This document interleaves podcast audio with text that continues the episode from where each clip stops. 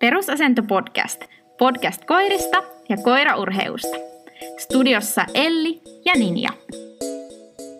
No niin, tervetuloa meidän Virettila-trilogian kakkososaan. Ja tänään puhutaan vireen nostamisesta.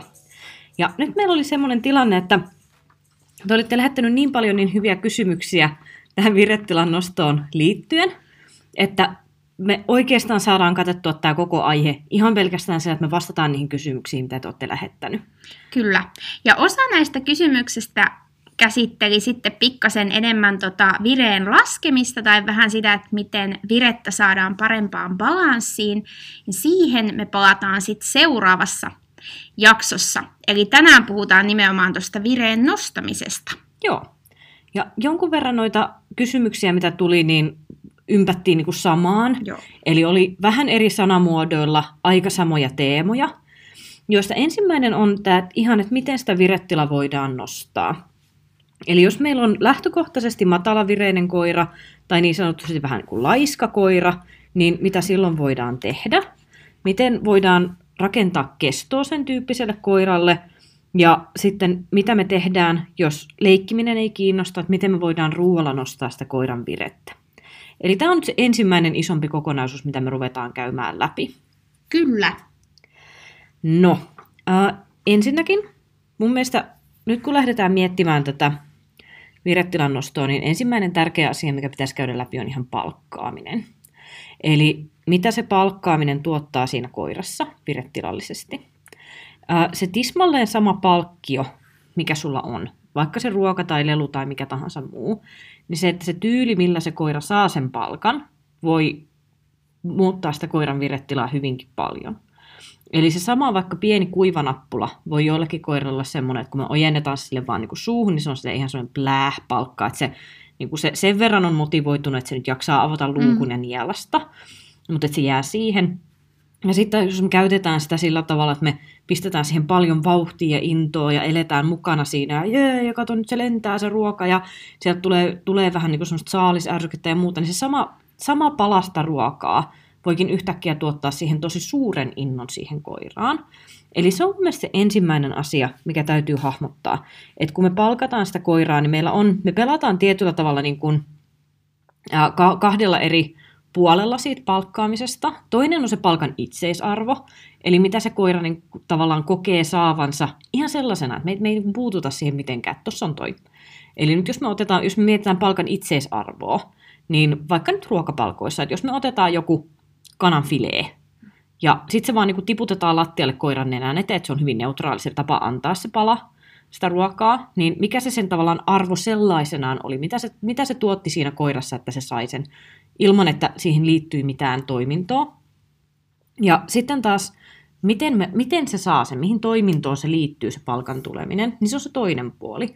Eli mitä me pystytään tuottamaan sillä palkalla. Sitten jos meillä on se sama kanafilee, ja se lentää, tai siitä tulee jotenkin muuten, siitä tehdään vähän niin kuin tietyllä tavalla tehdään teatteria koiralle siitä, että oh, Herra Jumala, katso täältä, se tulee, se odotusarvo nousee, ja, ja se, se muuttaa heti sitä, että miten se koira palkkautuu.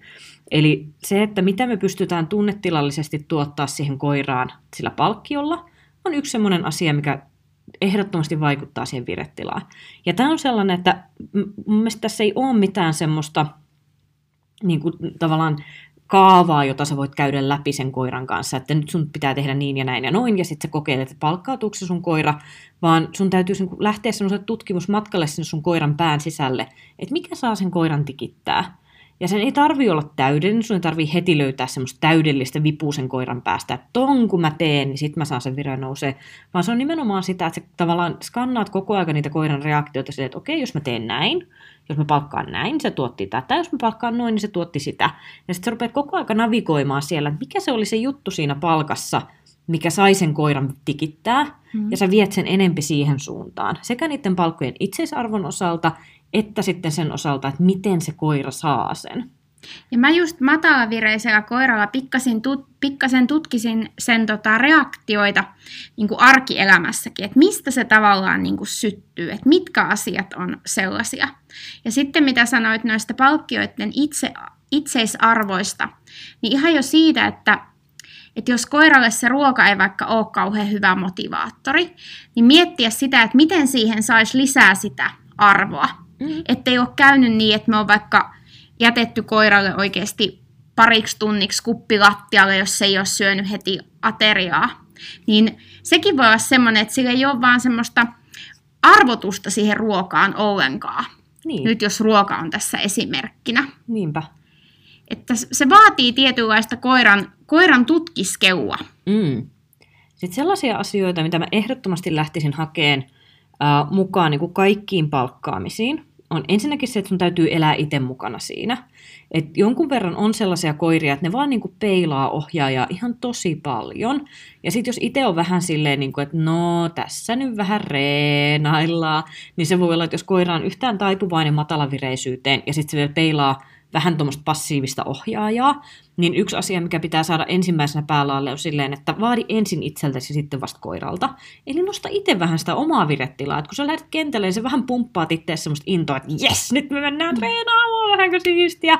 Ja sitten kun palkataan, niin iloitaan aidosti sen koiran kanssa siellä. Eli ei, ei voi niinku ulkoistaa sitä palkkaamistilannetta niille fyysisille palkkioille, mitä meillä on. Sille, että nakki palkkaa nyt koira ja minä vaan ojennan sen, vaan sun täytyy itse olla mukana sitä palkkaamisprosessia Eli pe- peilaa sitä tunnetilaa, mitä sä haluat sille koiralle, ja peilaa sitä virettilaa, mitä sä haluat sille koiralle. Toinen on liike, eli pyri ottamaan paljon liikettä mukaan siihen. Eli Joo. etenkin jos puhutaan niin tottelevaisuuslajeista, niin siellä tulee tosi monelle koirakolle vastaan se, että se virettila on haastava saada aikaiseksi sen takia, että se menee semmoiseksi niin passiiviseksi pöjöttämiseksi se tottelevaisuustreenaaminen. Ja missään ei sanota, että tottelevaisuuden treenaaminen on passiivista pöjöttämistä, sen ei pitäisi olla sellaista. Siinä on elementtejä, joissa meidän täytyy tehdä niin kuin rauhallista keskittynyttä työskentelyä, olla paikallaan ja silti olla töissä ja, ja siihen täytyy rakentaa se, mutta se ei missään nimessä pitäisi olla semmoista, että niin kuin marssitaan ja vähän annetaan välillä karkkia ja sitten taas marssitaan, vaan tehdään siitä semmoinen niin kuin aktiivinen, liikkuvainen, kiva tuokio. Pistä palkat lentämään, mm. eli ruokapalkalla teet paljon sitä, että se, se koira tekee semmoista niin kuin palkan jahtaamista, jos se yhtään pystyy sitä tekemään. Uh, tarpeeksi isot ruokapalat, jotka on tarpeeksi tiiviit, että sä pystyt heittelemään niitä. Tosi monelle koiralle on älyttömän kiva semmoinen niin heiluripeli, että sä heit yhdennakin toiseen suuntaan, kun se on syöty. Sä hetsaat sen sieltä, että jes, pian, pian, pian, pian, seuraava lähtee toiseen suuntaan. Ja kun se koira kirittää sieltä niin kuin sua kohti, niin se lähtee vastakkaiseen suuntaan se toinen nami niin, että se vaan niin kuin juoksee siitä sun mm. ohi semmoisella heiluriliikkeellä ees taas ja pystyy tuottaa paljon vauhtia siihen. Rasiapalkat on ihania, äh, semmoisia pi- pieniä pyöreitä rasioita, missä sun on ruokaa sisällä ja se lentää ja sitten me iloitaan ja avataan se yhdessä ja joillekin koirille on ihan superkivaa se, että sitten kun se rasia on heitetty, niin saat käydä hakemaan sen rasia mm. ja noutaa sen omistajalle ja sitten se avataan. Ja, ja koko aika siinä on teatterin mukana, että vitsi kun tämä on hauskaa meidän molempien mielestä. Että siihen vaan täytyy niin kun pystyä eläytyä mukaan siihen peliin, tai sitten se ei muuten niin kuin monella koiralla se jää vähän vajaaksi, se kuinka paljon se koira itse nauttii sit siitä palkkahetkestä. Joo, ja toi oli tosi hyvin sanottu, mitä sanoit siitä, että matalavireinen koira, niin sillä on helposti vähän semmoinen rauhallisempi ohjaajakin, koska tavallaan pari mukautuu toisiinsa semmoiseksi kivaksi yksiköksi, ja mm. sitten tehdään sillä aika rauhallisella tahdilla. Mutta sen mä oon myös huomannut ohjaajista, että jos poistetaan lelut ja namit, Eli täytyy tehdä jonkin aikaa pelkästään sosiaalisella palkalla. Ja silloin ihmisiin tulee sitä liikettä, koska silloin on pakko alkaa niin kuin innostaa sitä koiraa. Ja sitten juostaankin ihan hikihatussa, niin mun mielestä siinä on ihana nähdä, miten koirat lähtee siihen liikkeeseen mukaan. Ja sitten jos siihen yhdistetään vielä se herkku tai lelu, niin avot. Kyllä, ehdottomasti. No sitten, tämä nyt ei missään nimessä ollut vielä tässä. Mm-hmm. Seuraava, mistä mä, minkä mä haluaisin poimia tuosta eteenpäin, on se, että pidetään huolta siitä koiran itsevarmuudesta. Tästä mä oon aiemminkin, aiemminkin puhuttu ja monta kertaa, mutta jos sillä koiralla on semmoinen, että jos se on matalavireinen, ja sitten se ei ihan tiedä, mitä se on tullut tekemään, että siinä on jotain epäselvää siinä harjoituksessa, se harjoituksen rakenne on sille jotenkin epäselvää, että se ei tiedä, että mistä se treeni alkoi, mihin se treeni loppui, miten, miten tämä niinku toi, toimii, mitkä säännöt täällä pelaa, niin matalavireiset koirat heittää tosi helposti hanskat tiskiin, jos ohjaajalla on epäselvyyksiä sen treenin suhteen. Eli silloin siinä tulee, että se koira ei voi olla itse varma siitä, että kuinka tämä asia tapahtuu. Et mun oma huomio niin kun, ähm, matalavireisistä koirista on se, että ne tarvii paljon rutiineja treeneihin. Niiden täytyy tehdä niin kun, samoilla tavoilla niitä asioita, jotta se niin kun, nousisi se virettila hyvin, hyvin siihen. Esimerkkinä kentälle tuleminen jos niin kuin matalavireisen koiran kanssa tekee sellaista, että, että välillä tullaan kentälle näin, ja välillä tullaan kentälle noin, ja välillä tehdään sitä ja tätä, ja ei pidetä huolta siitä, että se tavallaan rakentuu se treeni sille koiralle selkeästi ymmärrettäväksi, niin silloin se helposti käy silleen, että se koira on taas, että en mä edes tiedä, mitä me tultiin tänne tekemään, tämä on joku taas tällainen juttu, ja en mä edes tiedä, mikä tämä. Eli mä haluaisin, että sille koiralle on hyvin selkeä että nyt kun me tultiin treenaamaan, nämä niin kuin, tie, tietyt aloitusvihjeet toistuu, nämä aloitusrutiinit toistuu, ja se rutiini luo koiraan itsevarmuutta, se, että hei, tänään mä tiedänkin, tämä on se juttu. Kuitenkin niin, että siinä on niin maustetta mukana tarpeeksi, että ei tarkoita sitä, että että se täytyy niin aina mennä tismalleen samoin askelmerkein, mutta siinä täytyy olla samat tunnistettavat elementit, just vaikka siitä, että näin ohjaaja toimii, kun me treenataan, jotta se koira pystyy tavallaan olemaan itse varma siitä, että, että näin, tämän, näin tämän kuuluukin toimia. Mä tunnistan tämän tilanteen, mä tunnistan tämän harjoitustyypin niin, että me saadaan se koira tavallaan niin kuin, loksahtaa aina paremmin ja paremmin siihen niin kuin oikeaan vireeseen siihen harjoitukseen liittyen, kun se pystyy helposti tunnistaa sen. Ja mun mielestä tämä tulee nimenomaan itsevarmuudesta, että se koira on silleen, että se tietää, tietää, mistä, tietää mitä tästä seuraa. Kyllä, ja sitten ohjaaja on koko ajan keskittynyt siihen koiraan. Eli se fokus on koko ajan siinä treenissä. Ehdottomasti. Niin siinä se pysyy paremmin se vire kuin sitten, että siinä välillä ruvetaan juttelemaan tai koira jää vähän niin kuin jonnekin pois siitä teidän kuplasta. Joo, ja tämä on just semmoinen, mikä täytyy ottaa huomioon just treenien rakentamisen osalta. Ja tä, tästä on niin pakko sanoa, että tämä on välillä vaikea toteuttaa. Että kun on just niitä hetkiä, että olisi pakko vähän niin pystyä juttelemaan keskeisen treenin, että hei kiinnitä huomiota mm. siihen, tähän ja tuohon. Ja sitten jos meillä on semmoinen koira, jolla on taipumusta siihen matalavireisyyteen, ne kyllä lopsahtaa aika helposti siinä, siinä hetkessä jolloin se täytyisi tehdä niin, että se treeni rakennetaan niin, että me koitetaan välttää sitä tilannetta. Sovitaan vaikka, että tapahtui mitä tapahtui, niin se koira menee kentälle, se treenaa siellä sen kolme minuuttia, sitten se tulee pois ja sitten vasta jutellaan. Ihan sama, mitä siellä tapahtuu kesken kaiken. Tai sitten sille opetetaan hyvin selkeä niin kuin taukokäytös siihen kohtaan, että kun tulee se kohta, että jutellaan, että saman tien kun se koira on niin kuin tavallaan te- tehnyt sen viimeisen toistonsa, se on palkattu hyvin, se pistetään taukokäytökselle, jutellaan selkeästi välissä, koiralle on selkeä juttu, tämä on taas se, että se on niin kuin selkeä se rakenne sille koiralle. Että tämä on nyt selkeä homma, että sun tehtävä on huilata, meidän tehtävä on jutella, kun juttelu on tehty, niin se koira tarkasti nostetaan sen taukokäytöksestä pois. Se ei riitä, että se taukokäytös toimii, vaan taukokäytöksestä nouseminen on rakennettu sille koiralle hyväksi. Niin silloin me pystytään niin kuin matalavireistä koiraa rakentamaan niinkin, että se tekee taukoja sinne niin kuin harjoituksen väliin. Joillekin koirille on tosi hyväkin, että ne vähän niin kuin patoo siellä, intoo sit, kun ne tekee sitä taukoa. Mutta jos se rupeaa tuntua siltä, että että et se vaan niin kuin ei kannattele se vire sitä koiraa hyvin siellä kentällä, niin sitten täytyy niin kuin oikeasti kannata se sun treenin rakenne läpi, että kuinka iso osa sit ajasta on semmoista, että sillä koiralla on ylipäänsä mahdollisuus olla korkeassa vireessä. Eli se, että sillä on joku selkeä tehtävä, johon se pystyy puskemaan sitä sen virettilaa. Koska jos se koira on matalavireinen ja sillä ei ole mitään syytä nostaa sitä virettä, niin se ei tapahdu. Mm-hmm. Ja silloin siinä tulee just se sellainen, että se seisoskelee siellä kuin laiduntava lehmä siellä kentällä, eikä tuota mitään. Ja sitten tässä tulee just se tunneoppimisen tärkeys, koska koirahan oppii siihen, että tähän tilaan ja tähän tilanteeseen ja tähän kontekstiin liittyy tämä, mitä minä juuri nyt tunnen. Eli se, että tässä vähän ollaan ja märehditään. Kyllä. Niin sen takia pitäisi pystyä tavallaan niin karsia pois niitä huonoja hetkiä sieltä, niin kuin, tai niitä passiivisia hetkiä sieltä treeneistä, niin että me pystyttäisiin koko aika pitää se semmoinen niin hyvä tempo yllä, ja sitten niin kuin, et pois kentältä sit, kun se homma on tehty niin se on semmoinen, mikä on niin tosi tärkeä sellaiselle koiralle, jos se virettila ei vaan niin kuin kannattele. Kyllä. Ja sitten noita vinkkejä kysyttiin siihen vireen nostoon, tällaisia niin konkreettisia. Niitä on nyt tässä hyvin jo tullutkin. Yksi semmoinen, luulen, että moni tämän tietääkin, mutta on sellainen, että Eli sanokin noista rasiapalkoista, että ne olisi semmoisia superpalkkoja siellä treenissä, mutta sitten jos ne levutkin kiinnostaa, niin kannattaa tehdä niin, että on niitä jotain spesiaalileuja joita te käytätte vaan siellä treenissä, vaan siellä kentällä. Eli niillä on se suurin, suurin arvo sitten koiralle, niin sekin voi jo toimia hyvin virettä nostavasti, jos koira on sellainen, että se vähän valikoi niitä leujaan. Joo, toi, toi on tosi hyvä. Ja muutenkin mä oon sitä mieltä, että jos koiralla on vähän semmoista, että, se, että monesti niin kun motivaatio-ongelmat ja virettilaongelmat niin vähän kulkee käsi kädessä, Uh, niin, et jo, mitä, mitä vähemmän koiralle on lähtökohtaisesti arvoa niillä palkoilla, mitä sä tarjoat sille, sen kitsaampi sun pitää mm. olla niistä sun palkoista. Koska se, jos meillä on koira, joka ei kyllään palkkoihin helposti, niin sä voit olla hyvinkin avokätinen, että sä voit sille niinku, tuuppailla niitä palkkoja suhun paljon, kun se koira on onnellinen ja se käy ja kukkuu. Mutta jos meillä on koira, joka lähtökohtaisesti on vähän silleen, no en mä nyt tiedä noista sun nakeista, että on ne nyt ehkä ihan kivoja, mutta en mä nyt tiedä kuinka pitkään se mua kiinnostaa, niin jos sä oot avokätinen niiden sun nakkies kanssa, niin se koira hyvin nopeasti kyllääntyy Kyllä. ja sitten sulla ei ole sitä työkalua enää.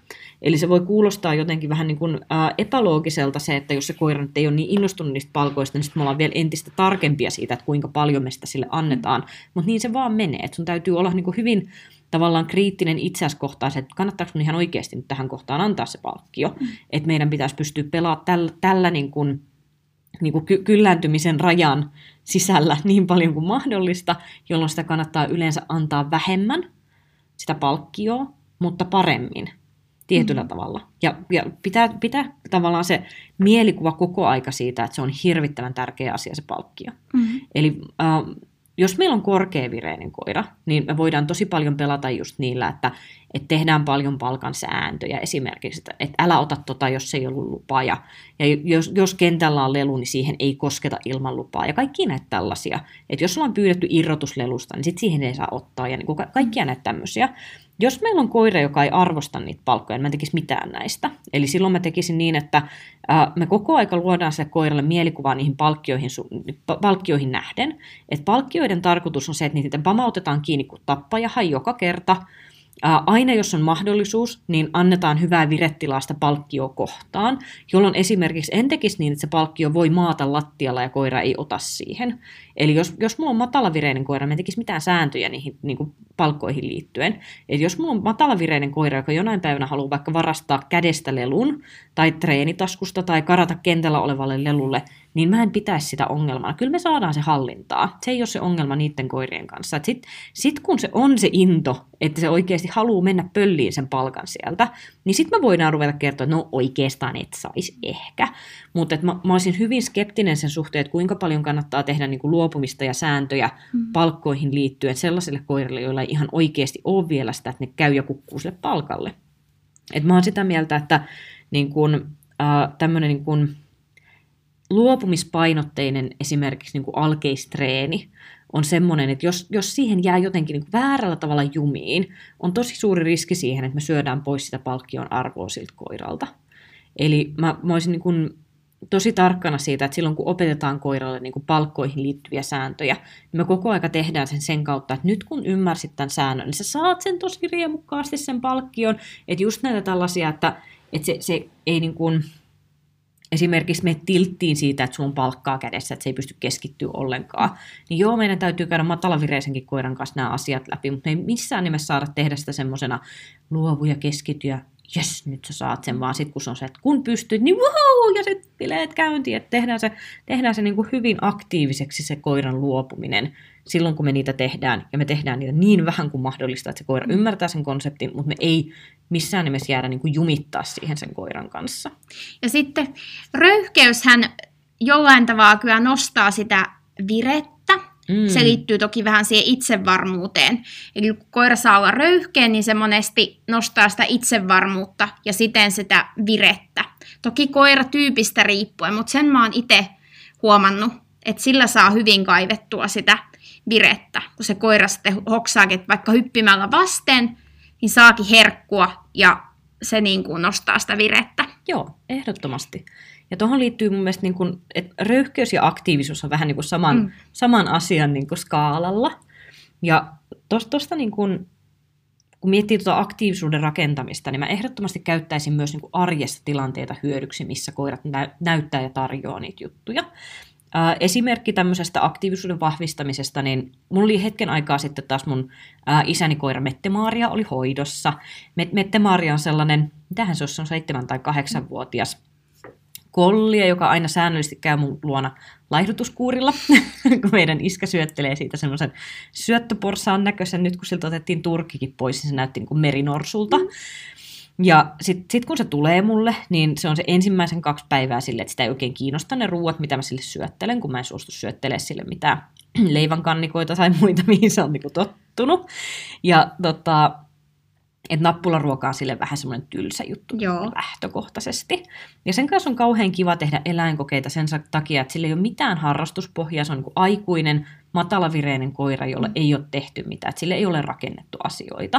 Niin sitten musta on aina kauhean kiva kokeilla sen kanssa vähän, että minkälaisia juttuja sille pystyy rakentaa. Ja tällä kerralla, kun se oli mulla käymässä, niin mä nimenomaan lähdin hakemaan sille niitä aktiivisuuden niin merkkejä.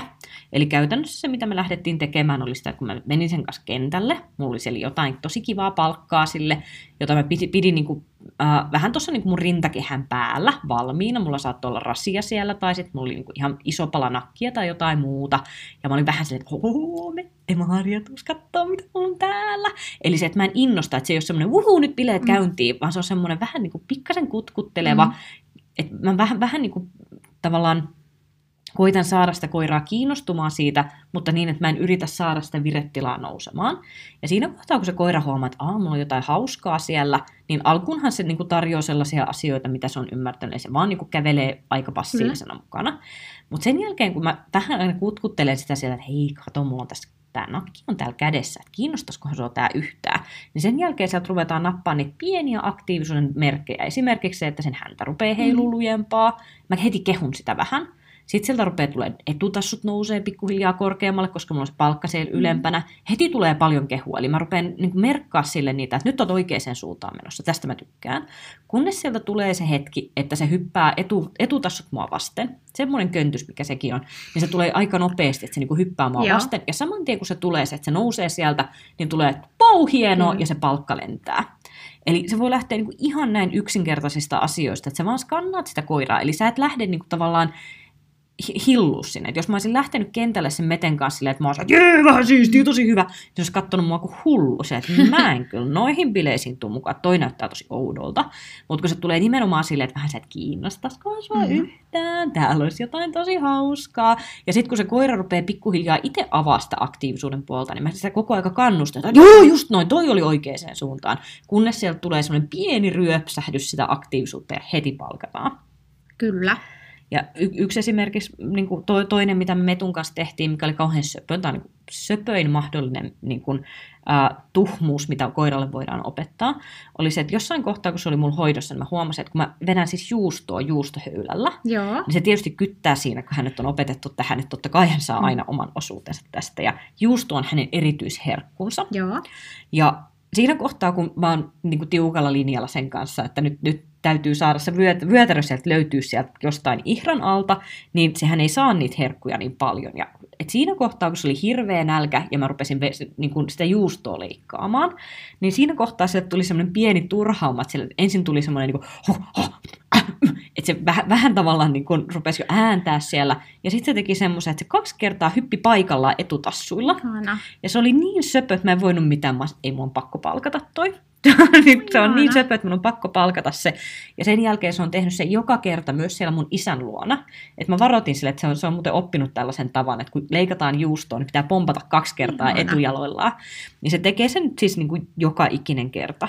Mutta toi on semmoinen, että jos mä haluaisin rakentaa, mä, mä vitsailin sille mun iskälle siitä, että mä jätän sen itselleni ja rakennan sitten itselleni kisakoiran, kun se oli niin hauska niin jos meillä on matalavireinen koira ja se koira tarjoakin yhtäkkiä joku tosi hauskan aktiivisuuden tarjoamisen, vähän semmoisen, on se vähän röyhkeä, ei se ole mm. välttämättä semmoinen niin kuin ka- kaikkien unelmakäytösmalli, että kun sä laittelet ruokaa, niin se koira vähän kiihtyilee mm. siellä. Mutta jos sä löydät hyvän hetken sieltä arjesta, missä se koira vaan niin kuin spontaanisti tarjoaa sitä aktiivisuutta, niin totta hitossa sä vahvistat sen, Kyllä. jos sulla on tavallaan tarve saada se niin kuin se, sen, sen tyyppinen aktiivisuus sieltä jollain tavalla esille, niin sitten totta kai me otetaan ne talteen, jos me se löydetään. No, mulla on vielä muutama asia tähän, tähän liittyen. Uh, mä en halua nyt liikaa jäädä tähän, tähän kohtaan jumiin, että meillä on muitakin kysymyksiä. Muutama asia on semmoisia vielä, mitä mä haluaisin tähän puhua. Keston rakentamiseen. Uh, ensimmäinen semmoinen niin nyrkkisääntö siihen, kun me ruvetaan rakentaa kestoa matalavireisille koiralle, on se, että meidän täytyisi pystyä niin kuin palkkaa se koiraa niin sanotusti nousevaan viettiin. Tämä, tämä on se semmoinen lentävä lause, mikä niin kuin mm-hmm. a, aina tuolta tulee, tulee kerrasta toiseen vastaan, mutta se pitää ihan niin kuin paikkaansa. Eli palkkaa nousevaan viettiin. Eli tarkoittaa sitä, että oli se kesto nyt sitten ihan, ihan sama kuinka pitkä se oli. Niin se meidän nyrkkisääntö on se, että se koira ei pää, saa päästä lata, latsahtaan sieltä. Joo silloin ennen kuin me palkataan se, koska muuten me opetetaan se koira siihen, että passivoitumalla voi mm. saavuttaa jotain. Eli jos me tehdään liian pitkä pätkä, tehdään vaikka nyt seuraamista, se on Joo. monesti semmoinen, missä tämä tulee vastaan. Jos meillä on matalavireinen koira, me tehdään seuraamisharjoitusta. Me lähdetään liikkeelle. Yleensä se alkupätkä on semmoinen, että se koira käy aika hyvillä kierroksilla sen takia, että jos me ollaan rakennettu se oikein, niin sillä koiralla on aika hyvä odotusarvo siihen liikkeelle lähdöstä. Matalavireisen koiran kanssa me on tehty yleensä aika lyhyttä pätkää vasta, sen, niin kun, että me tehdään se hyvä aktiivinen pohja sinne. Jotkut koirat toki on semmoiset, että niinku tavallaan nousee vähän niin kuin matkan varrella siihen, mutta lähtökohtaisesti niiden pitäisi lähteä aika hyvässä viretilassa liikkeelle. Joo. Sitten kun me jatketaan sitä harjoitusta, niin jossain kohtaa tulee se hetki, että se koira toteaa, että vitsi, että tämähän onkin aika vaivalloista, että mä joudun ihan niin kävelemään ja kaikkea. Ja se rupeaa tavallaan punnitsemaan sitä, että onkohan tämä sen arvosta. Ja sitten siinä voi tulla just se, että kun me jatketaan, jatketaan, jatketaan, niin se rupeaa tavallaan laskea kuin lehmän häntä se koiran virettila. Ja monesti sitten tulee semmoinen tilanne, että se ohjaaja tavallaan toivoo, että voi kun me vielä pieni pätkä, kun kokeissakin se on niin pitkä se seuraaminen, mä haluan vielä pidemmän pätkän. Ja se rupeaa laskea se koira ja sitten sit tullaan, niin kuin, sit tullaan huonojen, huonojen vaihtoehtojen maailmaan. koira on jo passiivinen, mitä voit tehdä? Sä voit yrittää aktivoida sen, mm-hmm. jolloin sä kerrot sille koiralle, että passivoitumalla saat. Et passivoituminen tuottaa sen, että ohjaaja yrittää rupeta, rupeta, rupeta jollain tavalla tekemään sirkusta, jotta se saataisiin aktiiviseksi jälleen, jolloin me vahvistettiin se passiivisuus. Tai sitten siinä on se, että No, hyvin huonossa tapauksessa me palkataan se koira siitä, että se oli huono. Kyllä. Eli se, sitä, sitäkin näkee. Se ei ole aina niin kuin suurin katastrofi maailmassa, mitä tapahtuu, mutta se mm. ei ole missään nimessä lähelläkään ideaalitilanne, että se koira tekee huonoa seuraamista huonossa vireessä ja saa palkan siitä. Joo. Uh, viimeinen huono vaihtoehto on se, että me jätetään se palkatta. Todetaan vaan, että ei toi käy, jätettiin se siihen. Me voidaan myös pyrkiä niin kuin, vaatimaan sitä koiraa siihen, että hei, nyt piti seurata paremmin. Sitten voi olla joku sellainen, että hei, nyt tarkkana seuraa. Mm-hmm. Ja jos se sieltä vähän skarppaa, niin joo, me voidaan ehkä silloinkin vielä päästä jonkunnäköiseen seuraamiseen. Ja voi olla jopa tilanne, että se kannattaa palkata sieltä. Mutta kaikki nuo vaihtoehdot on huonoja, koska siinä tulee aina se, että se on ohjaajan vastuulla silloin, että se virettila tulee hyväksi. Mm-hmm. Mikä tarkoittaa sitä, että meidän pitäisi pystyä palkkaa se silloin, kun se ei ole vielä huono. Ja rakentaa se siitä. Mm-hmm. Ja se ei ole aina, se ei ole aina kauhean yksinkertainen projekti, että me saadaan se viretila sieltä silloin niin kuin kestämään, mutta se, se niin kuin lähtö, lähtötilanteen pitäisi olla se, että sillä koiralla on se oletus, että tähän liikkeeseen liittyy se, että olemalla aktiivinen saat. Ja sitten vasta ruvetaan miettimään, että no kuinka pitkään tätä pitää tehdä, kun, kunnes sen saat. Mutta jos se on jo valmiiksi vähän semmoista niin kuin ylämäkeä, alamäkeä, ylämäkeä, alamäkeä se koiran virettila vaikka seuraamisessa, niin kyllä sitten on aika vaikea rakentaa niin kuin laadukasta kestoa. Että kyllä se pitäisi mieluummin ottaa se alkuun se, että se on, vaikka olisikin lyhkäinen kesto, niin se on tasaisesti hyvä vireistä. Kyllä. Ja sitten jos tuntuu, että se koira koiran vire vähän vaihtelee, että se oikeasti välillä on joinain päivinä tosi matalalla, niin olisi itsekin joustava siinä, että pystyy muokkaamaan sitä treeniä. Että ei tulisi sitä, että no tänään on päättänyt, että seuruutan sitä kuusi minuuttia putkeen, niin sitten vaan muokata sitä, että tulisi palkkiota niistä onnistumisista. Mm. Koska se ei oikein vie mihinkään, jos se kuusi minuuttia menee ja se niin kuin lässähtää just niin kuin sanoit, että kun lehmä häntä, niin, niin ei se jatkossa tuo kyllä onnistumisia. Joo. Näin sanoisin. Kyllä. Sitten tota, se, se missä, mihin täytyy kuitenkin myös kiinnittää huomiota, on se, että silloin kun me ruvetaan rakentaa kestoa koiralle, niin on aika normaalia, että sinne tulee semmoinen hetkellinen vähän niin kuin kysyvä vireenlasku. Eli sellaisenkin koira, joka on lähtökohtaisesti aika korkeavireinen, niin kun me ruvetaan puskea sitä kestoa niin kuin pidemmälle niin kuin, harjoituksissa, niin harvat ohjaajat pystyy tekemään sitä niin systemaattisesti, ettei sille koiralle missään kohtaa tulisi semmoista, aina jatketaan vielä, oho, mm-hmm. tilannetta. Ja jos se tilanne tulee, niin se ei ole niin kuin lähtökohtaisesti mikään hädän ja paniikin paikka. Eli se koira saattaa hetkellisesti käydä vähän niin kuin tavallaan huonossakin tilassa siinä, mutta jos se näyttää siltä, että se ei ole semmoinen niin kuin jatkuva trendi siinä koiran suorituksessa, niin siinä itse asiassa voi olla mahdollisuus siihen, että se kesto itse asiassa parantuu niin kuin kivalla tavalla. Eli käytännössä miten tämä voi näkyä vaikka seuraamisessa. Et meillä on vaikka rallitokokoira, joka on tehnyt sanotaan niin kuin 10 kyltin ratoja aika hyvällä vireellä, että se pohja on rakennettu hyväksi. Ja sitten meillä on se, että no niin, nyt me halutaan tehdä tämmöinen niin kuin joku 16 kyltin rata. Ja siellä onkin paljon jotain pujotteluja seuraamisia pitkiä, pitkiä pätkiä. Ja siellä koiralla rupeaa tulee jossain siellä niin kuin kyltin 12 kohdalla semmoinen pieni että okei, okay, wow, vieläkin okei. Okay. Ja se vähän niin kuin hetkellisesti laskee. Ja se, mitä siellä pitäisi tulla, on se, että jos se on rakennettu se pohja hyvin, ja se koira on oppinut siihen, että niin kuin nousemaan vireeseen palkataan, niin sen pitäisi pystyä tavallaan itse nostaa itsensä sen mm. turhauman kautta sieltä, että se on vähän silleen, että et perhana viekö, eikö täällä vieläkään tuu sitä palkkaa? No ehkä mä yritän vielä vähän. Ja sieltä tulee se semmoinen pieni nouseva virettila, ja siihen kohtaan, kun me saadaan palkattua se koira, niin sitten sieltä tulee niin kuin hyvä lopputulos siihen, että se koira, koiran usko siihen, että tämä kyllä kannattaa, vaikka se kesto lisääntyi, niin se parantuu. Joo. Eli se on tiety, tietyllä tavalla semmoinen, että se harkitsee sitä, että pitäisiköhän tämä sammuttaa tämä hyvä käytös, saattaa hetkellisesti tehdä nyökyn, ja sitten kun se, että ei, en mä sammuta, kyllä mun kannattaa tätä vielä jatkaa, ja se tulee pikkasen semmoisena ryöppynä. Niin kun me saadaan siihen sen palkattua, niin se on semmoinen hyvä, kiva avain siihen niin kuin keston lisäämiseen. Kyllä. Ja se, että ei aina palkata samoissa kohdissa, tai ei aina palkata vaikka vaan perusasentoon, vaan palkataan siellä väleissäkin, jos siellä on se hyvä vire menossa. Niin mä luulen, että se mataa vireiselle koiralle on tosi paha se, jos se on aivan liian rutinoitunutta se homma. Ehdottomasti. Et, et niin kuin se tekee, monesti ihmiset tekee tosi samalla lailla asioita, koska se on luontaista ja turvallista ja loogista, mutta koirille usein tekee hyvää se, että siellä on se vaihtelu ja se yllätysmomentti voi tulla siellä tietyssä kohdassa. Joo, ehdottomasti. Just se semmoinen niin palkan yllätyksellisyys on semmoinen, mikä loppupeleissä tekee siitä semmoisen kivan pajatson sille koiralle. Että nyt kun me lähdetään tekemään tätä, niin ei voi tietää milloin se tulee. Mm. Niin sitten siitä tulee se mielenkiintoisuus siihen peliin mukaan. Että kyllä monille koirille niin kuin loppupeleissä sellaiset vähän pidemmät suoritukset on niin kuin motivoivempia kuin se, että me tehdään vaan aina se yksi askel ja mm. palkka, mm. yksi askel ja palkka. Vaikka se joskus on se, mistä meidän tarvii aloittaa, että me saadaan se oikeille urille. Kyllä. Se on vielä pakko sanoa tästä. Sitten sit mulla alkaa niin kuin täh- tähän kysymykseen vastaukset niin kuin aika lailla tässä tältä osaa. Mutta Mä haluaisin tähän kohtaan vielä sanoa sen, että jos meillä on semmoinen koira, joka on ihan oikeasti matalavireinen, eikä ole mitään niin kuin, keinoa saada sitä nousemaan, niin tämä ei ole mikään kuolemantuomio. Tämä ei ole semmoinen, että no, et sä voit tehdä mitään, vaihda koiraa. Että ei missään nimessä. Eli mä, mä itse tykkään siitä, että sen niin kuin, koiran virettilan tavallaan nostamisen ottaa semmoisena niin hauskana löytöretkenä, että mitäs kaikkea tämän koiran pään sisältä löytyy, kun mä yritän optimoida sitä. Eli sitä, pitää, sitä, sitä ei missään nimessä pidä ottaa semmoisen, että nyt jos mä en saa tätä nousemaan, kun mä teen näin, niin sitten sit me ollaan jotenkin epäonnistuttu mm. tässä meidän vireennostoprojektissa. Et ei ole siitä kysymys. Kysymys on siitä, että me tavallaan mielenkiinnolla katsotaan, että mikä tämän koiran suurin potentiaali on, kun mä lähden yrittää erilaisia asioita. Mm. Mutta kun sitten on niitä koiria, joilla ei sitä ole sitä virettilaa, mitä nostaa, että siellä ei, siellä ei ole mitään semmoista viettirakennetta, jota me pystytään puhuttelemaan, jotta me saataisiin se koira sieltä niin, niin kuin liikenteeseen.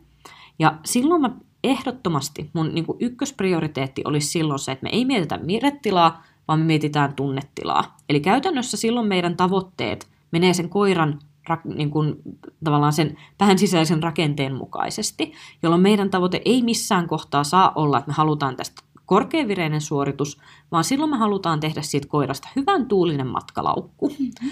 Eli tämä niinku, te, termi, tämä hyvän tuulinen matkalaukku tarkoittaa, tarkoittaa siis sitä, että jos mietitään vaikka seuraamista, niin se koira ei ikipäivänä tule tekemään semmoista, niin kuin nostelen etujalkoja mm-hmm. korkealle ja heilutan häntää jäykästi, reippaasti ja niin kuin kuola roiskuu, kun on niin ihanaa tehdä. Et silloin sen koiran tavoitteena on se, että kunhan se pysyy mukana ja silloin mukavaa, ja me pystytään rakentamaan sellaisellekin koiralle se kesto. Se ei ole ehkä helpoin suoritus tehdä, ja silloin meidän täytyy tehdä hyvin silleen tavallaan teknisesti opettaen. Sitten sit se on sitä niin kuin, äh, tavallaan vahvisteaikataulun kanssa Joo. mekaanisesti menemistä ja sitä, että me tehdään se, mitä pystytään.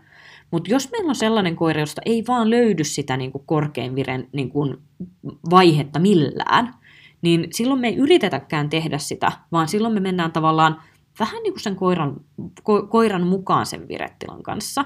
Eli jos meillä on silloin ohjaaja kanssa, että nyt seurataan ihan sairaan hienoa, mm. ja se koira on silleen, että no kun, musta olisi niin kuin ihan kiva vaan niin kuin tulla tänne köpsytellä Kyllä. mukana, niin silloin pitää niin kuin ohjaajankin osata mennä sinne koiran maailmaan mukaan, että köpsytellään vaan. Köpsytellään ihan rauhassa tälleen tyytyväisenä mukana ja kaikki on tosi kivaa. Ja t- tavallaan niin kuin tämän tyyppisessä suorituksessa tärkeää on just se, että jos me ei saada sitä koiraa nousemaan just sinne korkeaseen vireeseen, niin ohjaaja menee koiran matalaan vireeseen mukaan ja hakee tyytyväisyyttä enemmän kuin korkeata motivaatioa. Mm-hmm. Koska sekin kannattelee, jos se koira kokee, että se tehtävä on ihan motivoitava, tai, äh, motivoiva, että jos sen mielestä on vaikka tosi kivaa tehdä pikkutemppuja rallitokoradalla, niin vaikka se nyt ei tekisi sitä silleen, että tämä on niin tosi siistiä, tämä on tosi kivaa, niin se voi tehdä sitä hyvin tyytyväisenä silleen, että no ihan mukava täällä on tehdä tämmöisiä temppuja, ja nyt kerta voisi nämä niin kuin, kylttien välit mennä vähän tämmöisenä niin kuin, hyvän tuulisena, ki- kivana niin kuin sunnuntai-kävelynä, niin miksipä ei. Ja kyllä se kesto pystyy rakentamaan siihenkin. Eli nämä, nämä niin kuin, ää, ei, ei saisi missään kohtaa olla semmoisia tavallaan niin kuin harrastusta määrittäviä asioita. Mm-hmm. Että nämä, nämä pitää olla just semmoisia, että katsotaan mihin päästään ja sitten mennään sen koiran tason mukaan, sen mukaan mitä se meille näytti siitä, että mitä se pystyy tuottaa. Et monet koirat on sellaisia, että, että et hyvin, hyvin tyypillistä on se, että kun tullaan niin kuin koiran kanssa sille, että tämä on niin matala vireinen, tämä ei innostu mistään, ei me tämän kanssa pystytä tekemään niin kuin mitään, niin sitten kun ruvetaan tavallaan painelee oikeita nappuloita sen koiran pään sisällä, että hei, otetaan tämmöinen ärsykke, vaihdetaan palkka tohon, ja nyt ohjaaja tekeekin tällaisen, ja nyt tehdään tämän tyyppisiä harjoituksia, sitten yhtäkkiä se tekeekin niin kuin tosi korkein vireistä työskentely se koira, kun me löydettiin ne oikeat työkalut.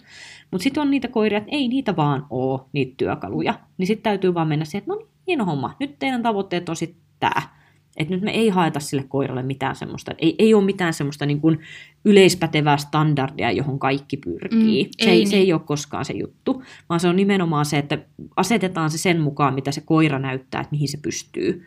Ja silloin se on se hyvän tuulinen matkalaukku, niin tosi monelle Kyllä. se niin kuin tärkein tavoite, mitä sen kanssa on. Ja sillä pääsee pitkälle, sillä saa kuule valioita aikaiseksi. Mm-hmm lajista kuin lajista. Ei, no ei nyt joka lajista, mutta siis niin kuin to, toko rallilinjalle, niin jos se koira tekee semmoista niin kuin ilosta tarkkaa työskentelyä matalassa vireessä, niin kyllä se sitä valion pystyt tekemään. Ei se ei ole niin kuin este siihen. Kyllä. Sitten meillä tuli tällainen kysymys, että onko pennun vireen nostaminen tarpeellista? Hmm. Otettiin tämä vähän niin kuin nyt erilliseksi sitten tuosta itse vireen nostamisesta. Tota, Tämä on niinku mielenkiintoinen kysymys tai jollain tapaa sellainen yllättävä. Kun mä itse ajattelen, että pennunkaan lähdetään tekemään hyvässä vireessä hommia. Ja se on niinku tavallaan se standardi siellä pohjalla. Joo, kyllä. Mä itse kanssa just niin kun ajattelen sen sillä tavalla, että kyllä jokaiselle pennulle kannattaa lähteä tekemään niitä niin kuin vireennostoharjoituksia. Se, että minkä tyyppinen pentu se on, niin riippuu siitä, että kuinka isoon rooliin se tulee. Eli jos on pentu, joka on niin kuin tosi tosi sählä, niin totta kai me tehdään silloin sille myös vähän sitä tasapainottelua mm. ja puhutaan sitten tasapainottelun puolesta sitten seuraavassa jaksossa enempi. Mutta mä ehdottomasti näen, että niin kun, e-, ellei ole mitään jotain tosi kummallista tilannetta sen koiran kanssa meneillä, että se on, se on vaikka niin kuin tosi tosi jotenkin pelokasta tai jotain muuta, joka tulee niin kuin käytännössä tielle siihen, että me ei pystytä toteuttamaan niitä harjoituksia, niin kyllä mä näen, että jokaiselle pennulle siitä on hyötyä. Joo. Jos se on matalavireisyyteen taipuvainen se pentukoira, niin jos me opetetaan siihen, että hei, tähän kontekstiin liittyy aina korkea virettila, niin totta kai pennut on vähän niin kuin, äh, avoimempia sille asialle, että ne ottaa sen nopeammin vastaan, kun niillä ei ole vielä niin kuin historiaa, joka sanoisi toisin mm-hmm. niin se kannattaa. Ja niillekin pennuille, jotka on niin kuin, tosi korkeavireisiä, niin se, silloin se mun mielestä nimenomaan se, se viren nostamisen harjoituksen pointti on silloin se, että me opetetaan koiraa suuntaamaan oikein se, mitä siellä päässä jo on. Eli se, että jos meillä on tosi semmoinen sähäkkä, voimakas, energinen, aktiivinen, vilkas koira, mm-hmm. niin mun mielestä pahin asia, mitä sä sellaisen koiran kanssa voit tehdä, on se, että sä yrität lullutella siitä rauhallisen. Ensinnäkin siksi, että se ei tule ikinä onnistumaan. Toiseksi se, että se tulee turhautumaan siihen, se pentu tulee turhautumaan. Ja siitä ei ole niin kuin todennäköisesti mitään suurta pitkäkestoista hyötyä. Sen täytyy pystyä hetkellisesti tekemään rauhallisia asioita rauhallisessa virettilassa ja, ja olemaan niin kuin my- myös maltillisessa olotilassa. Mutta ehdottomasti parempi ja niin kuin pi- pitkä, pidemmälle kantava tekniikka sen tyyppisten pentujen kanssa, että anna sille niin monta luvallista väylää, kun Joo. vaan ikinä keksit. Anna, anna sen käyttää sitä. Et, no, tämä nyt menee nyt se seuraava jakso vähän Mm. teemoihin, mutta just se, että jos meillä on niinku tavallaan kädet täynnä tavaraa sen pennun kanssa, että vitsi kun tämä virettila on näin, näin korkea, ja se on monesti se, minkä takia ihmiset ajattelevat, että ei tätä nyt kannata ruveta nostattaa sitä virettilaa, että herranjumala, siitähän tulee ihan kauhea. Mä oon, ei, kun ei ole kysymys siitä. Kun kysymys on siitä, että jos sä annat sille koiralle jonkun syyn nostaa sitä virettä, ja se tulee sieltä luonnostaan, niin silloin sä opetat nimenomaan sitä kanavointia siihen oikeeseen ja hyvään, jolloin se rupeaa vaan niin kuin tukemaan sitä teidän välistä yhteistyöstä, eikä aiheuta teille niin kuin, äh, tavallaan konfliktia siinä, että ohjaaja on silleen, että rauhoitu rakkaani, nuku ja kölli, Kyllä. ja se pentu haluaisi vaan niinku rellestää. Et sit kun se ohjaaja ottaa sen semmoisen, että no, anna tulla, näytä mulle miten paljon sulta sitä löytyy, anna lisää, anna lisää, anna lisää, kunnes se pentu on sitä mieltä, että no ei mulla nyt enempää tätä energiaa löydy, että tota, olisiko tämä nyt vaikka riittänyt, että nyt, nyt mä voisin vaikka olla rauhassa, koska mä oon saanut purkaa itteni oikeisiin asioihin, niin sitten me päästään käsiksi siihen rauhallisuuteen helpommin sen kautta. Vältetään turhautumista. Eli matalavireiselle pennulle ehdottomasti. Korkeavireiselle pennulle ehdottomasti. Jotain tältä väliltä, miksipä ei. Kyllä. Sitten tuli kysymystä epävarmasta koirasta. Eli kannattaako epävarman koiran virettä nostaa, jos ympäristö vielä vähän sen jännittää? Ja sitten tähän liittyy myös kysymys siitä, että miten treenikuplan saisi kestämään, ettei vireen nosto lisää sitten siihen häiriöön reagointia. Joo. Tämä on mielenkiintoinen kysymys ja tämä on semmoinen, että mä en, mä en usko, että mitään aukotonta vastausta pystyy antamaan näkemättä tilannetta ja näkemättä sitä koiraa. Mutta lähtökohtaisesti, jos tämä on yhtään sen tyyppinen kaveri kuin mitä, mikä mulle ensimmäisenä tulee mieleen, ja mulle tulee ensimmäisenä tästä tietysti mieleen Riitta-Liisa, Mm-hmm. niin kyllä mä lähtisin hakea sitä, että se koira niin kuin, tulee tavallaan korkeassa vireessä siihen tilanteeseen, mikä on sille jännittävä. Mutta se pelkkä korkea vire ei riitä, vaan se täytyy olla se väylä, mitä, mihin se pystyy niin kuin, kanavoimaan sen. Uh, yhtenä esimerkkinä tästä, uh, Ritalle jossain vaiheessa tehtiin aktiivisesti just nosee. Sillä oli tosi vaikeaa mennä vieraisiin paikkoihin, paitsi jos se meni sinne etsimään. Niin mä muistan, mä kävin semmoisen keskustelun yhden toisen kouluttajan kanssa, jossa me käytiin niin kuin ekaa kertaa hänen niin kuin, opissaan.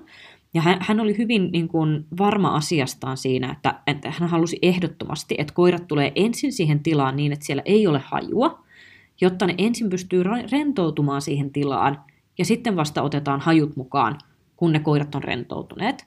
Ja mä, mä ymmärrän ihan täysin sen logiikan, että mä pystyn allekirjoittamaan, että toi logiikka on hyvä, mutta mun koiralle se ei toimi.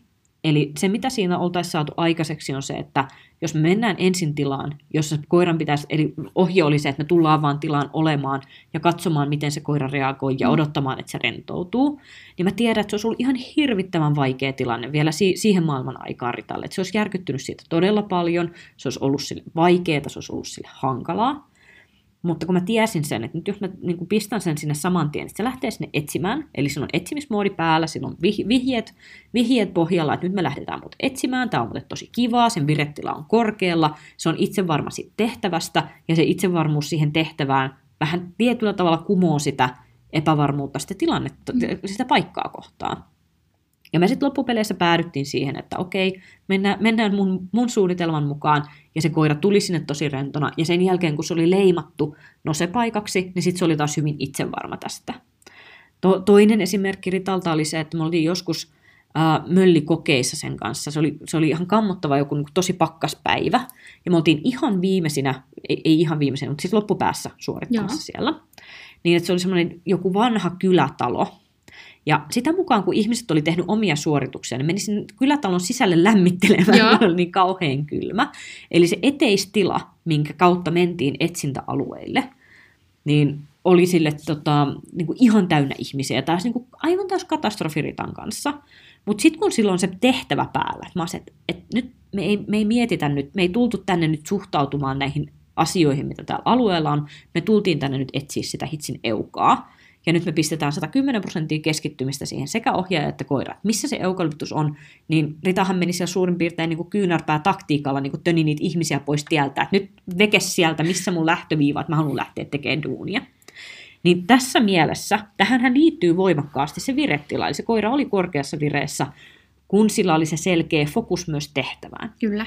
Jos mä lähtisin tuommoiseen tilanteeseen pelkästään nostattaa virettilas, että wuhuu, hillutaan, niin mä en usko, että se tuottaisi oikeaa asiaa. Ja silloin voi tulla just se tilanne, että se kupla ei säily. Joo. Ja se tavallaan se niin kun, äh, ilman selkeää kanavaa äh, niin kun, tavallaan nostatettu virettila – lähteekin purkaantumaan asioihin, mihin me ei haluta, että se purkautuu. Etenkin jos on hyvin reaktiivinen se koira, että se on se, että Jesus, täällä on tämmöisiä toisia koiria, joille mä räyhään tai jotain muuta vastaavaa. Niin silloin, jos me vaan niin nostetaan virettä nostamisen innosta, niin joo, ei se välttämättä tuota oikeaa asiaa, ja se voi hetkellisesti olla vaikeampi hanskata se koira siellä. Mutta mä en itse ole kokenut, että semmoisella saataisiin niin kovin tehokkaita tuloksia aikaiseksi, että me tuodaan niin kuin järkyttyväisyyteen taipuvainen koira johonkin tilanteeseen, missä sillä ei ole mitään muuta tekemistä kuin reagoida sen ympäristöön. Mm-hmm. Tämä, on se, miten mä luen tämän, että niin kun, äh, annetaan koiran rauhoittua ympäristöön. Niin tietylle koiralle tämä, tämä niin kun on suomeksi käännettynä se, että mennään, mennään reagoimaan ympäristöön, mennään järkyttymään ympäristöstä, harjoitellaan ympäristöön rea- niin kun, äh, suhtautumista – niin mä ei, ei, ei, ei, ei meidän tarvitse sen, sen tyyppisen koiran kanssa harjoitella ympär, ympäristöön reagoimista ja ympäristöön suhtautumista, joka lähtökohtaisesti tekee sen niin päin helvettiä.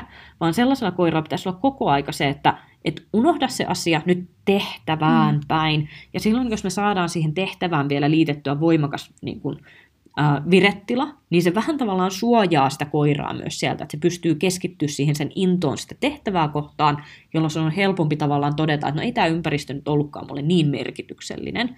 Niin se on tavallaan se mun ajatus tässä kohtaa, että mitä mä lähtisin hakemaan niin kuin jännittyneelle koiralle kaikista eniten. Joo, selkeä tehtävä. Mm. Se on hyvä. Kyllä. Joo.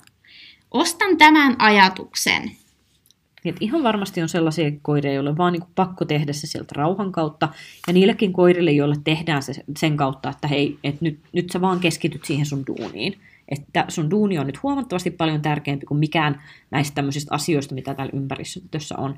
Niin totta kai me katsotaan, että me pystytään samalla niin pelaa sitä ympäristöä oikein. Että jos se olisi ihan oikeasti semmoinen niin totaalikatastrofi, se niin skenaario sille koiralle, niin ei me sitä silloin viedä sinne tekemään sitä tehtävää, vaan kyllä me pyritään tavallaan aina arvioimaan se, että miten, miten tämä tilanne niin kuin sen koiran päässä tulisi rakentua niin, että se kuitenkin pystyisi tavallaan aina ylittämään sen ympäristön aiheuttaman kuorman. Kyllä. Sitten ei puhutakaan koiran jännityksestä, vaan ohjaajan jännityksestä. Eli oma jännittäminen liittyen koiran vireeseen, voiko opettaa? Ja tarkoittanee sitä, että koiran vire ei laskisi, vaikka ohjaaja jännittää esimerkiksi kokeissa. Näin ajattelisin tämän. Joo. Tämä toki voi olla myös toiseen suuntaan, mutta puhutaan siitä nyt sitten seuraavalla jaksolla, että jos koira nostattaa virettä sen takia, että ohjaaja jännittää. Mutta se on aika tyypillistä, että koirat tavallaan vähän passivoituu silloin, kun ohjaajaa jännittää. Se on niin semmoinen ko- kokemattoman koiran aika semmoinen tyyppivika kokeissa. Mm-hmm. Että kun ohjaaja rupeaa jännittää, se vähän hyperventiloi, niin koira katsoo hetkellisesti ohjaajaa sille, että okei, toi pyörtyy kohta, pitäisiköhän munkin ehkä nyt tässä vähän olla kuitenkin varovaisena, että saattaa vaikka kaatua päälle seuraamisessa tai jotain. Siitä tulee helposti sitten koiraan sellaista painetta, jos on yhtään herkempi koira, joka saa koiraa passivoitumaan. No itse voisin sanoa, että siihen itsellä paras tapa on ollut vaan treenata sitä, että koira tottuu siihen, että olen tosi outo Joo. ja jännittävä. Tässähän on sitten toki ihmisissä se ero siinä, mikä tuo haasteen kokeessa, että osa ei saa sitä jännitystä mistään muusta tilanteesta kuin koetilanteesta. Mm. Eli se käytös muuttuu aivan erityyppiseksi kokeissa versus sitten treenitilanteessa.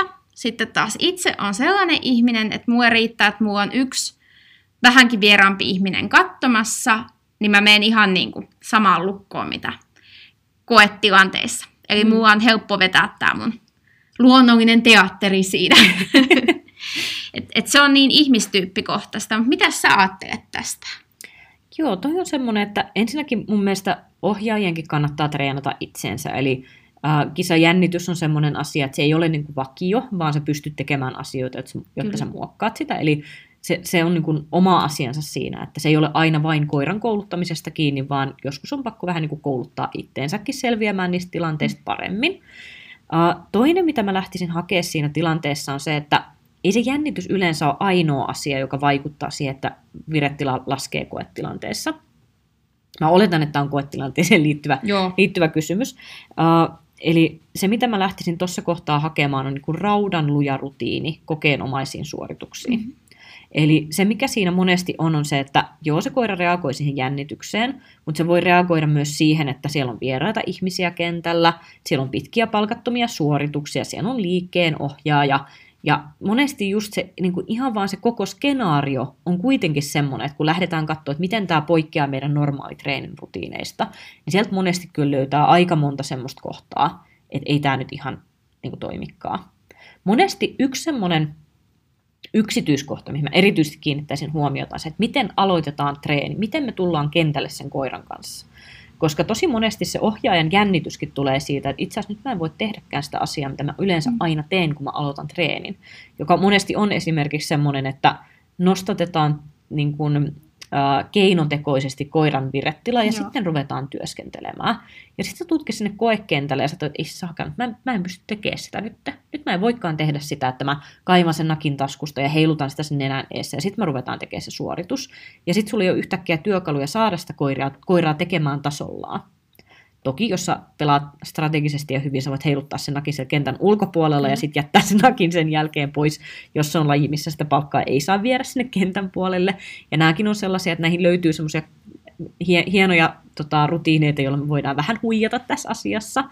Mutta se niin kuin koiran aito aktiivisuus ohjaajalle päin, kun me lähdetään siihen suoritukseen kuin suoritukseen, niin se on semmoinen, mihin mä kiinnittäisin tosi paljon huomiota. Me tehdään sitten niin rautainen rutiini, että ihan sama, miten vaikea tilanne se on, se koira pystyy sen tekemään.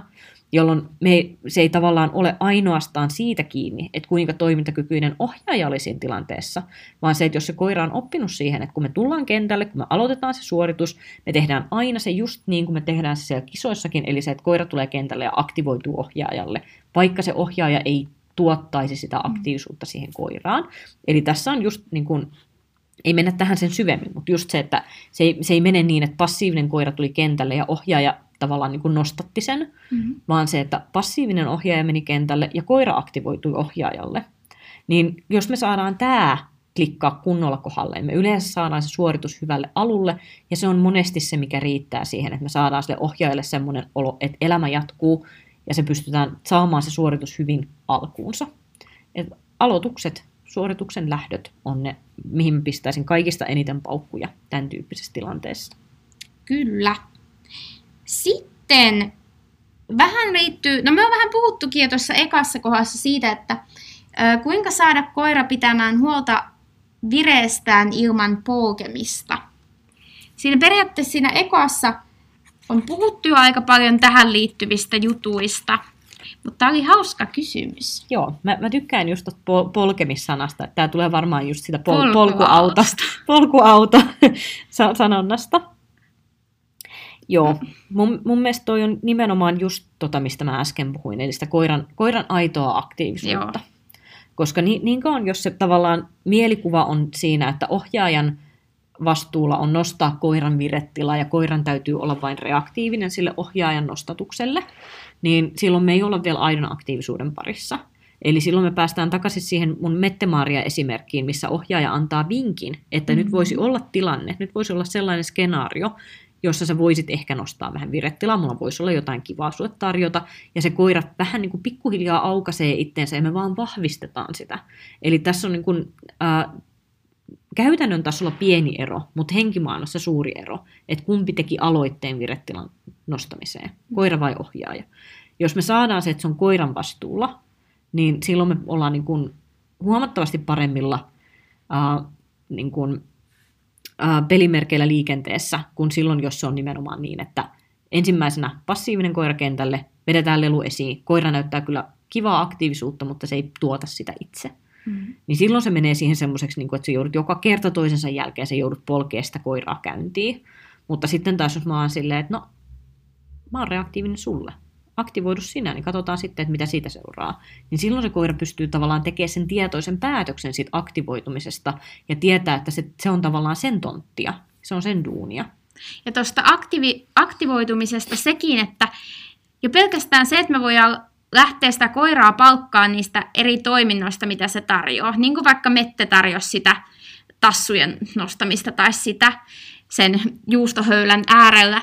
Niin se vähän sama idea, että palkittaisiin sitä koiraa siitä, että se just itse ajattelee, oppii, tarjoaa käytöksiä. Mm. Eli lähdetään jo vähän tänne samoihin naksutin koulutuksen ja positiivisen vahvistamisen maailmaan siinä, että siitähän me saadaan siltä koirata sitä aktiivisuutta, kun me palkataan sitä siitä, että se tarjoaa asioita. Ja me ei koko ajan neuvota, että no teen näin, teen noin, tämän, teen noin. Mm, kyllä. Et monesti se tuottaa, se aktiivisuus tuottaa hyvin sitä virettä, kun koira pääsee itse oivaltamaan. Ja me vähän annetaan sille niitä työkaluja, että hei, teepäs näin. Kyllä, ihan, ihan ehdottomasti just näin. Eli kyllä sitä niin kuin polkemista joskus vaan on niin kuin pakko tehdä. Joo. Ja, ja se monesti on just sitä, että sun, sun vaan niin kuin täytyy tavallaan luoda niitä skenaarioita kerta toisensa jälkeen. Sä jaksat luoda koiralle skenaarion, missä se pystyy tekemään sen viretilan nostamisensa, vaikka se ei ole sille helppoa. Ja joskus on se tilanne, että sulla ei vaan ole muuta vaihtoehtoa kuin ottaa se niin kuin passiivinen koira sieltä sen pohja, pohjamudista ja nostaa se itse, että saat edes jotakin aikaiseksi. Mutta se, että mitä enempi sä pystyt menemään siihen maailmaan, että se on se koira, joka sen tekee, niin sen paremmin sä pääset siitä polkuautoilusta eteenpäin. Kyllä. Sitten vireen nostamisen hyödyt ja haitat. Pärjääkö ilman vireen nostamista? Mm. Pärjää. Ei ole pakko reenaa mitään. Kukaan ei pakota treenikentille. Mutta si- siinä kohtaa, jos me lähdetään sinne treenikentän puolelle, niin mä en näe mitään syytä, miksi et sä lähtis niin kun, mm. tavallaan, miksi et sä ottaisi tätä linssiä, minkä kautta katsoa sitä työskentelyä. Niin. Et jos virettä pystyy nostaa, niin kyllä mä sitä nostasin, koska se tekee siihen sitten semmoista niinku tempoa siihen hommaan. Te olette molemmat aktiivisia, kun koira mm. on niin kuin hyvässä vireessä. No nyt voidaan taas sitten miettiä, että no mikä on hyvä vire. No se riippuu koirasta, mikä on hyvä vire. Mutta niin kuin, näin mä sen näkisin. Joo, Et kyllä. kyllä mä mieluummin niin kuin, koira on korkeammassa vireessä kuin matalammassa vireessä. No, sekin on vähän. Mm. Tämä on koirakohtaista. Kyllä, kyllä.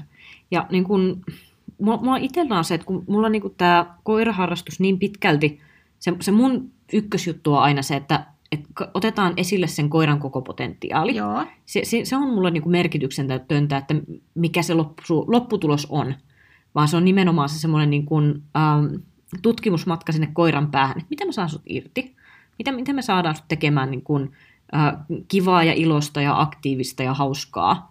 Ja sit se on niinku semmoinen tavallaan mulle itselleni turhautumisen paikka.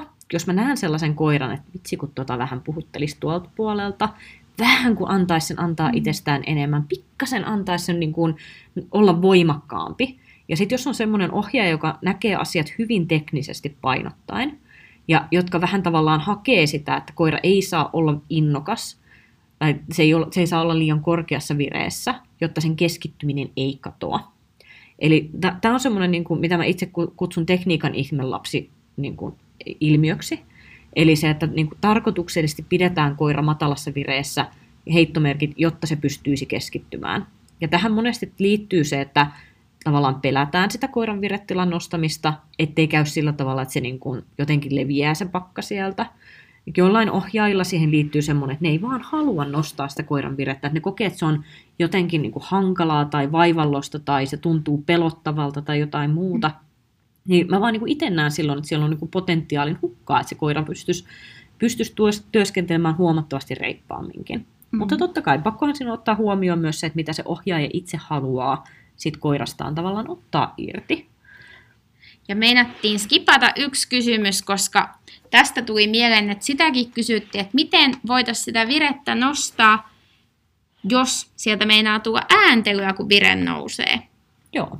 Ja to, toi voi olla niin kuin yksi semmoinen vaikuttava tekijä siihen, että ohjaaja on itse niin kuin enemmän mukavuusalueella siinä, mm. että pidetään se koira matalmassa virettilassa.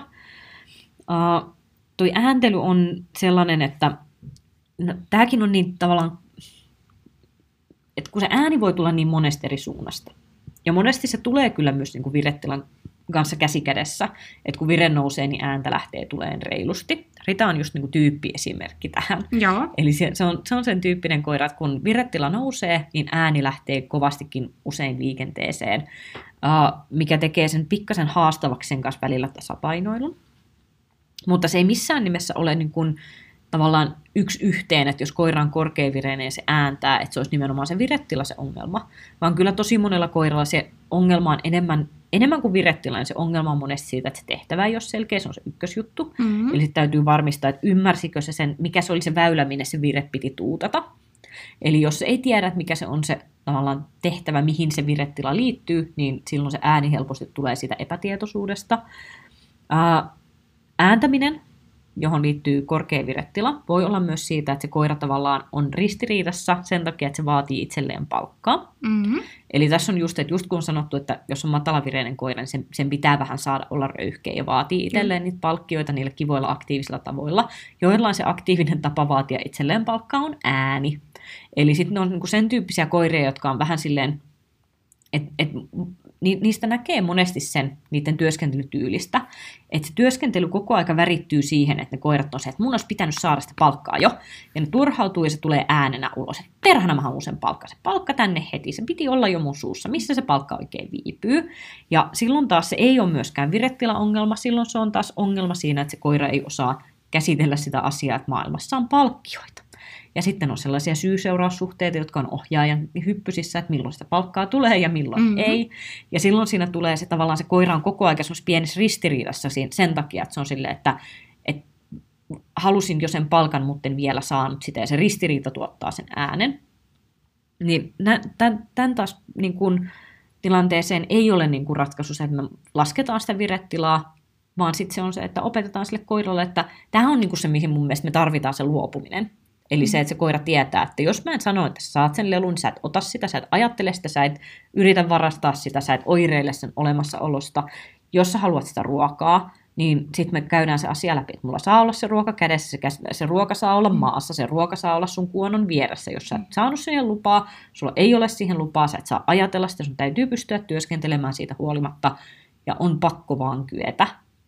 Ja, silloin, että, ja täytyy pystyä erottaa, että milloin mä annan luvan ottaa lelun, milloin mä annan luvan ottaa ruoan. Että kaikki, kaikki tehdään niin kuin tosi voimakkaaseen kontrolliin ja korostetaan koiralle sitä asiaa, että se ei voi niin kuin, tavallaan pään, päänsä sisällä laukata jo sinne palkalle, vaan sen täytyy keskittyä koko aika siihen, että mitä ohjaaja pyysi ja mihin ohjaaja antoi luvan. Niin se on niin kuin, tavallaan se, että niillä joutuu niin kuin, uh, monesti vähän niin kuin, vaatimaan sitä niin ta- tarkempaa kontrollia niiden palkkojen suhteen, jos se tulee sieltä kautta se ääni. Kyllä.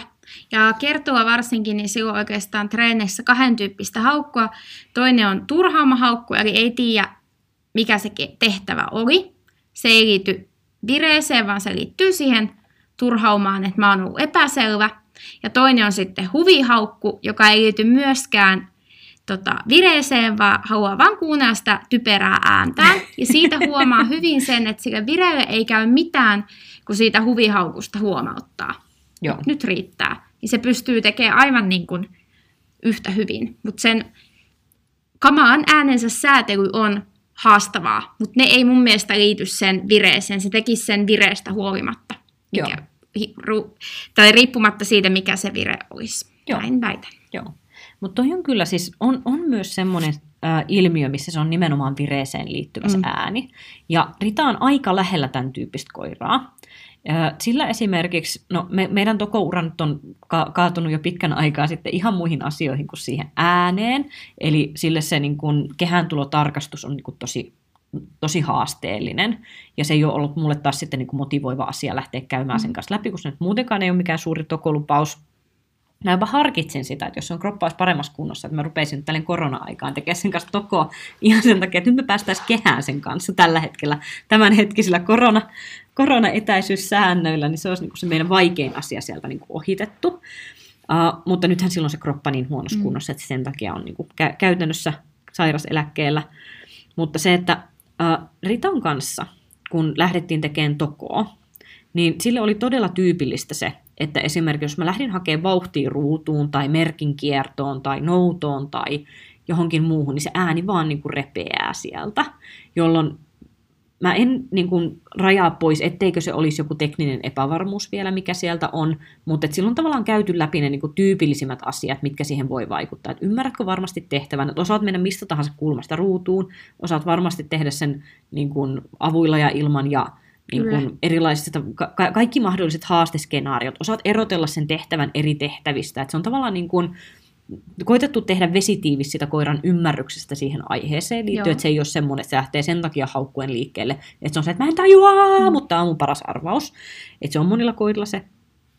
Sillä on tehty hyvin, hyvin, hyvin paljon palkkakontrolliasioita. Se on ollut sillä se, mikä on niin kuin, äh, rallissa loksauttanut sen hyvin voimakkaasti kohdalle, että siellä ei ole koskaan tullut ääntä. Mm. Että se tuli tosi voimakkaasti sen palkkakontrollin kautta. Ja sitten taas, niin kuin, että onhan se mahdollista, että siellä on jotain semmoisia niin kuin, sokeita aukkoja, mitä mä en vaan niin kuin näe, kun sen kuitenkaan ei ole ollut meillä semmoinen, niin kuin, mitä mä olisin ihan systemaattisesti mm. lähtenyt treenaamaan, kun se kroppa vähän pisti niin kuin stopin sen suhteen. Mutta Ritalla mä rupesin nimittäin hakeen jo vähän sitä ajatusta, että, että täällä koiralla on niin kapea toiminta-alue, että jos se niin kuin menee se virettila yli sieltä toiminta-alueesta, niin se tavallaan niin kuin flippaa. Joo. Eli toiminta-alue tarkoittaa just sitä, että silloin kun se koira on toiminta-alueella, niin se on niin tavallaan auki, se pystyy ottaa informaatio sen ympäristöstä, se pystyy tekemään harkittuja päätöksiä, se pystyy niin kuin, äh, reagoimaan järkevästi ympäristöönsä. Ja jossain kohtaa, kun se virettila menee liian yli, niin se lähtee niin kuin pois toiminta-alueelta, jolloin sen oppimiskyky laskee, se mm. ei pysty tekemään järkeviä ratkaisuja, ja sillä monesti siihen liittyy just se semmoinen, että niin kuin ääni vaan niin kuin, ääniventtiili niin kuin räpsähtää auki ihan täysin. Niin Rita on sen tyyppinen koira, että sen toiminta-alue on hyvin kapea. Eli se, että jos se innostuu, niin se, sitä, se ei pysty innostumaan kauhean korkealle ennen kuin se tulee se sen toiminta-alueen raja vastaan, että kun sen hermorakenne ei kestä sitä. Niin sen takia mä lähdin niin hakemaan, että jos, jos mä olisin tehnyt Ritasta tokkokoiran, niin mä olisin hakenut siitä sitä matkalaukkukoiraa. Että mä en olisi lähtenyt hakemaan siitä sitä koiraa, joka tekee niin sähäkemmiä tehokkaimmin ja muutoin, vaan se, että, että mene, mene sitten könkkälaukalla, mene sitten hitaasti, kunhan meet, kunhan teet tehtävät korrektisti, etkä huuda. Kyllä. Et on mahdollista, että se on virettilasta kiinni myös, mutta se, että mä ehdottomasti ensimmäisenä mä kävisin skannaa kaikki just nämä asiat läpi, että ettei se vaan ole epäselvyyttä tehtävästä, epäselvyyttä palkkakontrollista tai jotain, jotain muuta sellaista, niin kuin, että se ääni voi lähteä monesta muustakin syystä. Joo. Nyt me on käyty todennäköisesti nämä vireen nostamiseen liittyvät kysymykset. Nyt jos tulee mieleen vireen tasapainotteluun tai hallintaan liittyviä kysymyksiä, niitä voitte sitten vielä laittaa. Niitä tulikin jo tässä pari, ja se on sitten meidän Vire-trilogian viimeinen aihe. Kyllä. Tai osa. Yes. Antaa tulla kysymyksiä. Kyllä. Kiitos kaikille, kun kuuntelitte taas ja kiitos tuhannesti hyvistä kysymyksistä. No niin, ensi viikkoon. Ensi viikkoon, moikka! Moi moi!